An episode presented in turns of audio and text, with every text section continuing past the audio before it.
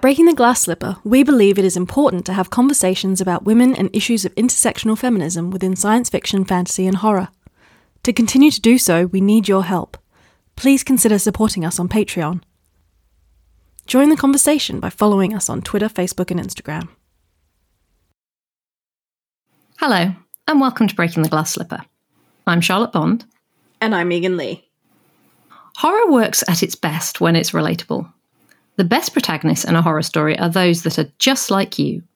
They're sensible, just trying to scrape by, possibly raise families, and just make the most of life. We empathise most with those we understand. Cassandra Khaw is a no stranger to the average Joe, or for a feminist podcast, should that be the average Jane, as a main protagonist. From a chef who caters for gods, a PI who tracks down monsters, or a party of ordinary everyday people whose wedding ceremony gets fatally sidetracked by a vengeful Japanese ghost. Their new novella, The Salt Grows Heavy, features a man eating mermaid front and centre, who also happens to be an ex queen. And there's a plague doctor, and feral children, and surgeons masquerading as gods, all set in a secondary fantasy world. And yet, as with much of Cassandra's previous work, they managed to make these strange, even vicious characters seem entirely comprehensible, quite ordinary, and even sympathetic at times. Cassandra is with us today to talk about the place of ordinary people in horror, as well as the value of novellas over novels as a means to tell a story. Cassandra, thank you so much for joining us. Please tell our listeners a little bit about yourself and your work so far. Hey there, thank you for having me. Uh, my name is Cassandra Khaw. By day, I work in video games. I freelance for everyone in the industry, from AAA corporations to little indies. By night, I write a lot of horror and lift incredibly heavy weights. Incredibly heavy weights. I like it. so, what about your your work today? What of your um, what are the books that we should be looking at for for our listeners? Oh God, I'm so bad at self promotion. I swear, God. Uh, the Salt Grows Heavy. That's the one that's coming out really soon, actually. God, uh, May second, and the Dead Takes the A Train, which is a co-written novel with New York Times bestseller Richard Kadrey. It is about a coked up, down on her luck magical investigator in New York City who makes bad decisions and then makes a whole lot more. That sounds highly entertaining and probably very appealing to a audience that is going to go be seeing. Is it Cocaine Bear that is the new yes. So, before we look at the themes of your work, let's have a brief chat about The Salt Grows Heavy because I loved that book. I really did. It was short and sweet, it was brutal and brilliant. Uh, oh, it was just great. Uh, I'm going to highly recommend it to everybody I meet. I'm so, sorry, I, th- I think you should uh, take that as a blurb. Brutal and brilliant. I love it. I do love that. I am going to let Giselle know. I, I shall make you a little bookmark for it or a little pin badge or something. the Salt Grows Heavy is a story about a mermaid, but it's certainly not like any mermaid I've ever seen before, um, and I've seen quite a lot. So, did you find mermaids like this in previous stories and folklore, or is this character a complete invention of yours? Complete invention of my own. Uh, like you, I've read a lot of mermaid stories from various cultures and stuff. And it's always been interesting to me that mermaids and sirens in many ways represent desire. They shift and they change depending on who is talking about them, whose story is being told. And I wanted to capture some of that and make something a lot creepier. And what about your inspiration for the surgeons and the feral children? Because I think, from what I remember, it's got a another fairy tale link to. Is it the children that are playing um, burial at slaughter? Yes, children that are playing, playing at slaughter. At slaughter that's yes. it. Yes. So, what other fairy tales have you woven into this story then? The tree surgeons, in fact. They are an actual storyteller of themselves. And I always found them creepy to no end and want this take them to a dark conclusion, so to speak. And you were saying earlier that your plague doctor was just a moment of whimsy. It wasn't. there wasn't any basis. My brain is incredibly visual, and very often when I write stories, the imagery manifests itself um, to a point where I can't think of anything else. I can barely see through these visions of the story. Just sort of one thing come out onto the page. And my brain immediately latched onto the concept of the plague doctor, the mask, the carriage that they have, and some of the stories I've heard about them. So yeah, the moment of dark whimsy. Okay, I'm a little bit terrified to ever get a glimpse into your mind. knowing like knowing the kinds of things that you write, if you're like just consumed by visualizing what it is that makes it onto the page, like I am a little bit terrified. I will say that's the main reason I've never done hard drugs, people have occasionally brought up the topic of like mushrooms and acid, and I'm like, I have no desire to see those as actual hallucinations. My brain is a concerning place as it is. Oh, oh yeah. it would be terrifying for any writer to do some drugs and have their characters come and sit and chat to them. I certainly know I wouldn't want some of mine. Following on from this tangent, which of your characters would you least like to meet? Because I mean, you've got some pretty vicious ones there. If you had to avoid one at all costs, I have to ask, which would it be? Oh God, probably the Dog King from my short story, "The Games We Play." So it's another secondary world fantasy, and in this particular world, you have sentient birds and sorry, sapient birds and sapient canines kind of like doing that almost furry thing. And the birds live under the protection of the dogs. Um, they have a good life. The dogs actually go out their way to be a good government. But half of the population is, I guess you would say, earmarked for being eaten by the dogs. is just how they've kind of accepted things. And the dog king is super nice about all of it. He wears little gold rimmed glasses. He's urbane. He is warm. He's a great diplomat. Except that is, of course, all a front. And when you meet the real dog king, he's the most terrifying creature ever. I do not want to encounter that thing. Yeah, remind me never to like try shrooms just after reading one of your books, okay? I shall do. they should come with a warning.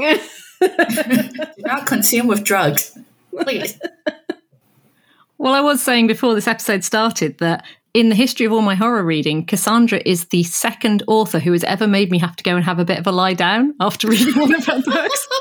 The first one was Adam Nevill, and um, yeah, it made my morning sickness quite a lot worse. And Cassandra, it wasn't as bad, but I did have to go and just go, yeah, just need a bit of a break. so no shroom, no shrooms for me either. um, if you ever want to have that experience again, I really do recommend Stephen Graham Jones' The Least of My Scars. It is the only book in my life that has ever made me just quietly put it down when I was done. Go to the shower, turn it to the hottest setting I could, and just spend half an hour trying to scrub the grime from under my skin. It just Yeah, that's a book recommendation and a half, I think. okay, so you've written, as we've established, many, many stories. And while they all have different settings, they all feature an individual who struggles against circumstances. Why did you decide to make each of your central characters someone ordinary who, who seems to be at odds with the world around them? I think it was because, it is because rather, that I spent about a decade of my life completely nomadic. I was on a different continent every three months. And the people who fascinated me most, the people who just absolutely electrified me after an encounter and conversation with them, were just the ordinary folk. And on top of that all, there's a sense when you travel as much as I did that there are just secrets waiting everywhere, that each person might be a part of this utterly fantastical journey who might be encountering magical creatures for all you know. But you won't, because you only get a fleeting glimpse of that before you move on. So I think that thought, that fancy just stuck with me and has sort of manifested itself in my work. So I remember when I was doing um, a writing program, and one of my teachers was like, "Okay, so we have two kinds of protagonists. We have an extraordinary protagonist dealing with the world around them, or you have an ordinary protagonist who is dealing with something extraordinary. Or you can have an, you know, and then there's like, well, there's also like extraordinary dealing with extraordinary. But I think I'm I'm similar in that I've always kind of liked I, well, I've preferred ordinary characters dealing with the extraordinary. To me, it's just a little bit more interesting, but also I I like kind of that idea that you can have an ordinary person just dealing with their day to day and almost anything can become extraordinary if you look at it from a different angle. So, you know, to me, being, I don't know, a butcher is extraordinary because it's nothing to do with my life and, and spending a day in a slaughterhouse would be so kind of fantastical in a way to me because it's just so outside of my comfort zone. So I quite like the idea of having a lot of you know, ordinary folk or, or ordinary days, ordinary people going about their lives, regardless of whether or not it's in our world or a secondary world. I think as well that it's always fascinating to me to see how capable ordinary folk are of the extraordinaire like everyone you meet has been responsible for a small miracle of their own, even when they don't have enough. They will take time off their day after 20 hour shift to make food for a friend because a friend needs something else. Um, they will bring whatever they can to assist a sister in grief, things like that. And it's just lovely to me to see all of that, how far humanity will go for each other, for love, for friendship, for familial ties, it's less interesting to me if it comes from an extraordinary character. Because I always imagine those kind of people are told, oh, you have to do this, you have to be like that, you have a noble purpose in the world. And when you have all of those inside you, feels a little less authentic, a little less sincere than, say, an ordinary person going, well, I'm going to fight a dragon to save the woman I love. I have to say, Cassandra, that one of my favourite characters of yours is Rupert Wong. Um, and of all the worlds you've written, it just feels like that is the most jam packed onto the page. And I just wondered, talking about ordinary people and, and their struggles, there are so many job opportunities for Rupert in, in that world.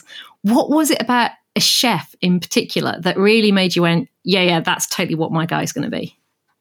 I think it has to do with the fact that I am such a foodie. And one of the things I learned um, from those 10 years of travel is that if you can make somebody a three course meal from anything in your fridge, no one ever really wants you to leave. They're like, yeah, you can keep the spare bedroom as long as you like. That is part of it. And the other part of it, I'm a great guest, just to be clear. if you have me in your home, I will cook you breakfast, lunch, and dinner. And I think the other part about it is I love the act of cooking. I cook constantly myself, and I'm fascinated with the amount of detail that's involved with, with it, the amount of creation, the invention, the small little things that you have to do to make any meal perfect. Okay, if you were angling for an invitation to Tuscany, yes, you are welcome anytime.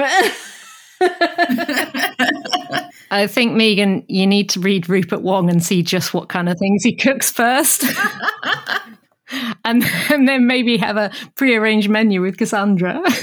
oh, okay. I mean, he's not called Rupert Wong Cannibal Chef for nothing, so. I swear I've not used that kind of meat ever breaking with this tradition of kind of the ordinary person, we come back again to The Salt Grows Heavy, where your main protagonist, yeah, she's a mermaid, but she's also a queen.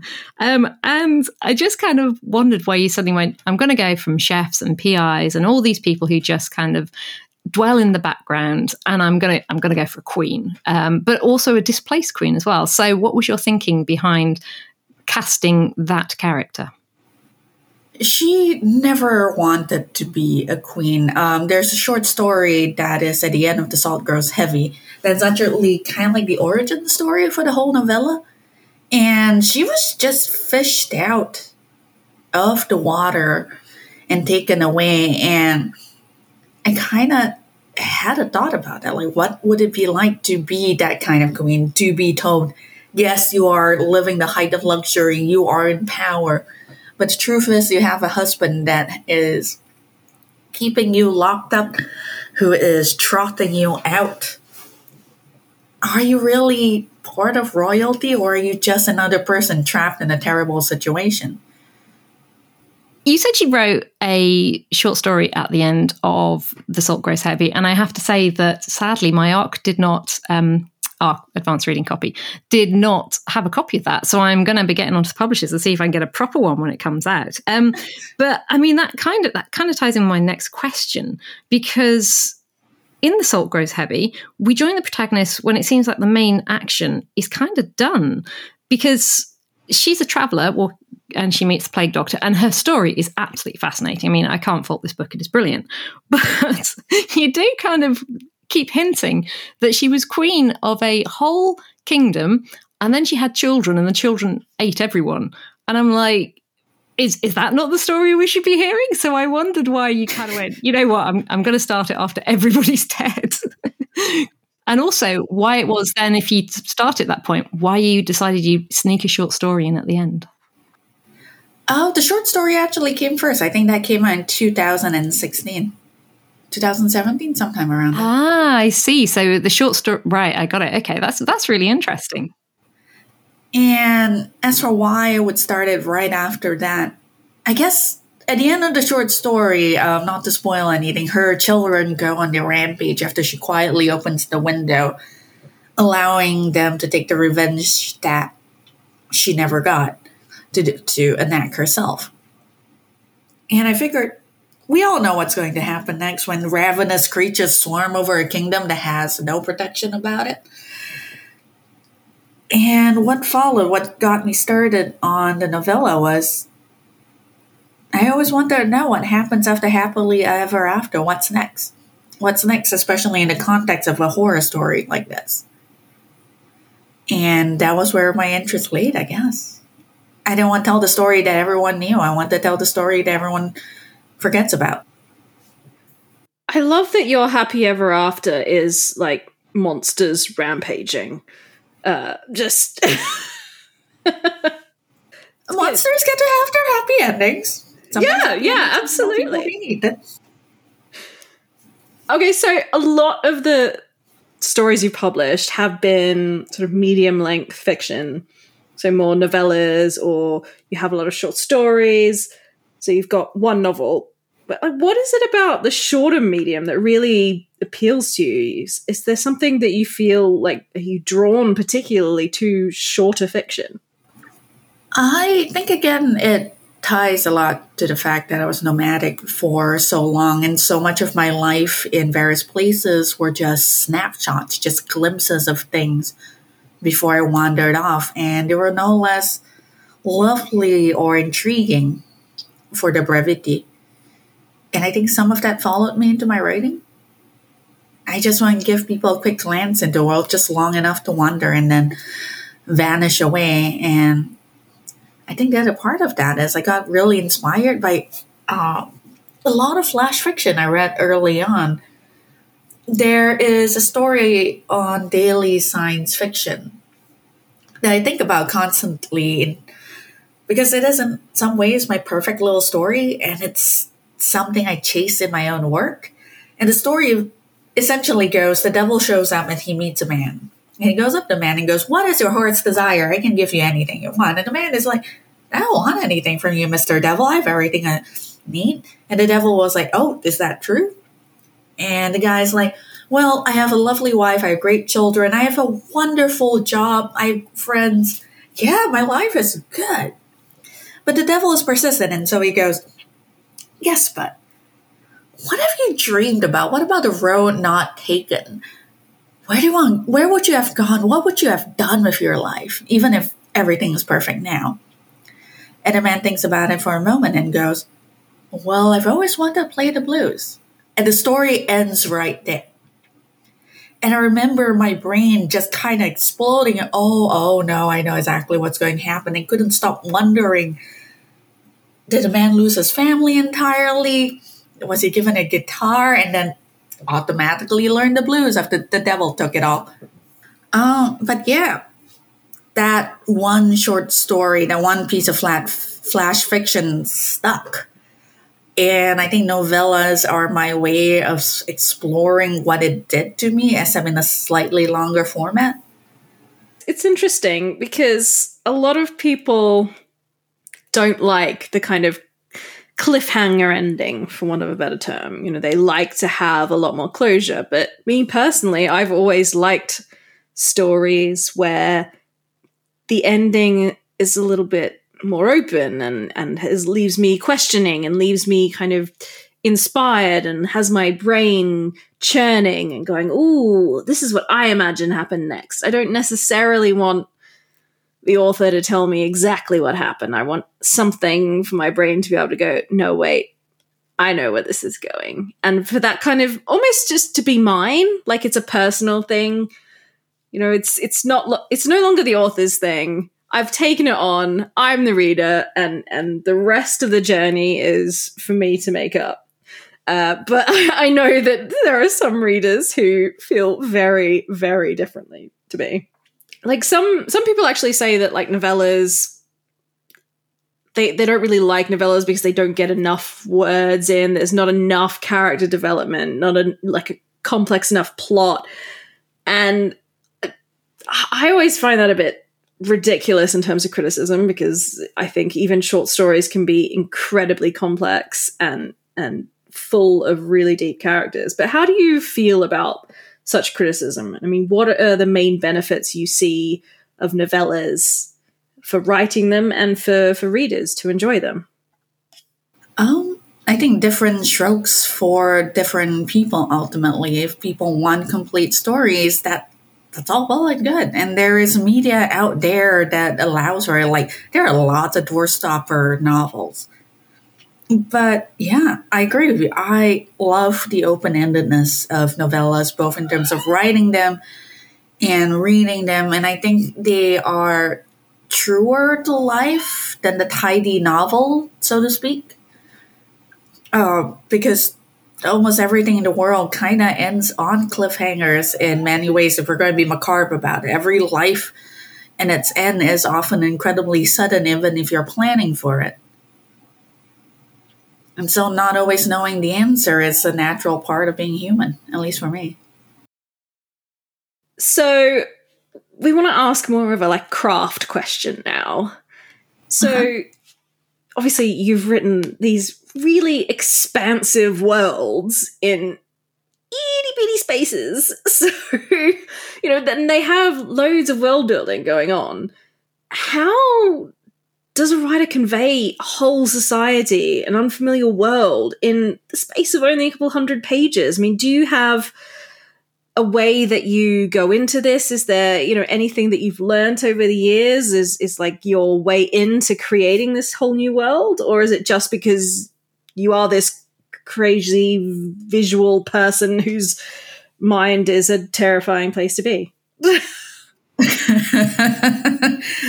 um, weirdly enough, my world building comes in many ways from my video game development background. And so when you're writing for video games, uh, one of my bosses once taught me this. You're actually writing for three different kinds of audiences at the exact same time you are first and foremost writing for the shooty pew pew kind of person who just wants to speed run through a video game. They don't really care about the story. But if you mess up, if things do not make sense, they'll still notice.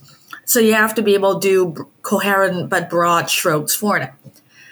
Then you have the second type who is less of the shooty pew pew kind of people, but they're not going to go through every single side quest. They're not going to pick out every single book from the library in the game and stuff like that. They want the story. They want something coherent and chunky, but they don't want to waste too much time on it. And the last one, of course, is well, I guess people who probably read a lot of books on top of playing video games, the ones who argue on Reddit about every single detail on a character's costume, who will pay note to every in game book. You have to be able to create worlds that make sense to all three player types. And to do so, you need to understand the fundamental logic behind your world. You need to know what are the tenets of it. So, in terms of world building, I tend to think about what makes sense and what will always make sense regardless of the circumstances within the story. Much like how gravity always functions the same way in our world, certain things always need to function in a very specific way in mind. And when you have those 10 poles, you can start layering other things onto it. And from there, uh, an actual world forms because the human subconscious understands this is how reality functions. We've sort of gone all around the um, the writing craft and thought about the wider things. I would like to concentrate on just a couple of, of stories that you've written. Um, so we're going to wind up with two writers who clearly inspired you. One of whom is a top top favorite of mine and Megan, and the other one is a bit more um, controversial. So your story Quiet Dead Things in the Shirley Jackson inspired anthology When Things Get Dark has so many connections to the lottery. Um, I was reading the introduction to it by Ellen Datlow, who was kind of going, I didn't want something that was very, very definitely Shirley Jackson. I wanted everybody to put their own take on it and to, you know, think about their own spin and, and whatever. So, why? I mean, I love the lottery and it's one of her most famous ones. But why was that story in particular um, an inspiration to you for when you were writing for this anthology? Um, wow, a lot of my answers connect to the fact that I was nomadic. Now that I think about it, this is going to be another one of those. So when I was traveling a lot, I was most comfortable in large cities: New York, Tokyo, London, places where you can vanish but my travels also took me to a lot of small towns where I'd be the only person of color there. And I remember being occasionally unsettled by it because people would stare, people would be fascinated. Some of the looks would be hostile, some of the looks would be suspicious. I didn't really know what to do about all of that.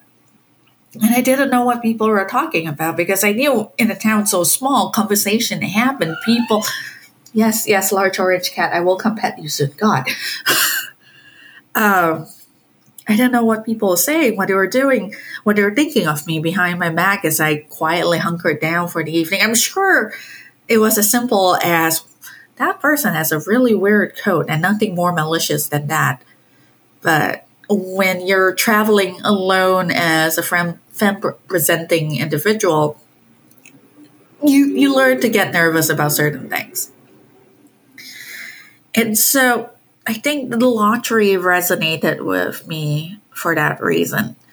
Just that idea that there might be something more malevolent happening just out of sight in a small town, so I would stop by. And I thought about what that meant. Are those people necessarily cruel? Are they evil? No very often situations that are grim, grim situations are just a result of how things are and there is no actual active malice behind it so when ellen presented the opportunity to write for the anthology i immediately leapt on the lottery and wanted to mesh my love for it with my feelings of traveling to small towns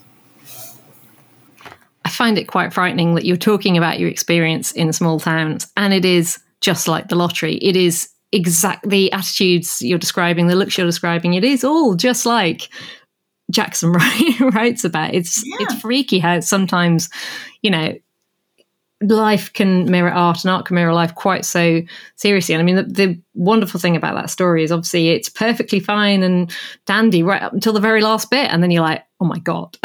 and it's it's like you were talking about the uh, short flash fiction earlier that just kind of left you going, oh my goodness, and just leaving it all open as to, to what's going on. I wondered if Shirley Jackson in general was um, an inspiration for you beyond the lottery, and if so, whether you've woven any of her elements into other tales you've written.